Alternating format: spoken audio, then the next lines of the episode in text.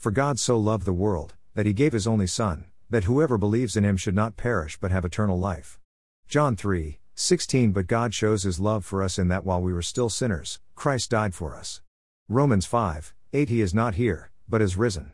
Remember how he told you, while he was still in Galilee, that the Son of Man must be delivered into the hands of sinful men and be crucified and on the third day rise.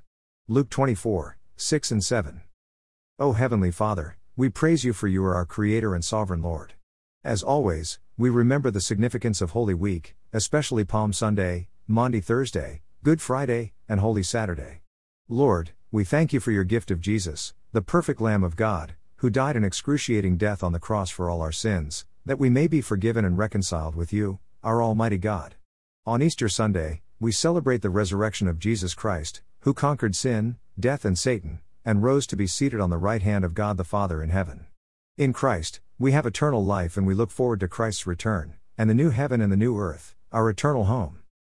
Yet while we rejoice at this and celebrate Easter, we remember and bring before you all those we know who do not yet know you.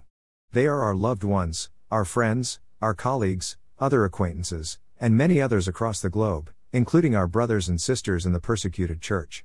Lord God, we know that you do not want anyone to perish.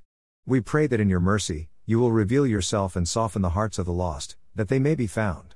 Like Saul, who became the Apostle Paul, we pray for scales to be removed from spiritually blind eyes.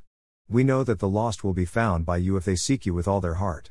This Easter, we also pray for all believers to continue seeking you and continue being pruned by you. May we not lose heart in our respective journeys of faith. May we persevere in the faith. May we put on the armor of God every day, to guard our hearts and minds. May we be good trees that bear good fruit. By God's grace, may we be filled with the Holy Spirit, and reflect the fruit of the Spirit, that is, love, joy, peace, patience, kindness, goodness, faithfulness, gentleness, and self control. Lord God Almighty, may our hearts and lives be transformed more and more each day, to glorify you, and point others to you. In Jesus' most powerful and precious name, we pray. Amen. Photo by Pixabay on Pexels.com.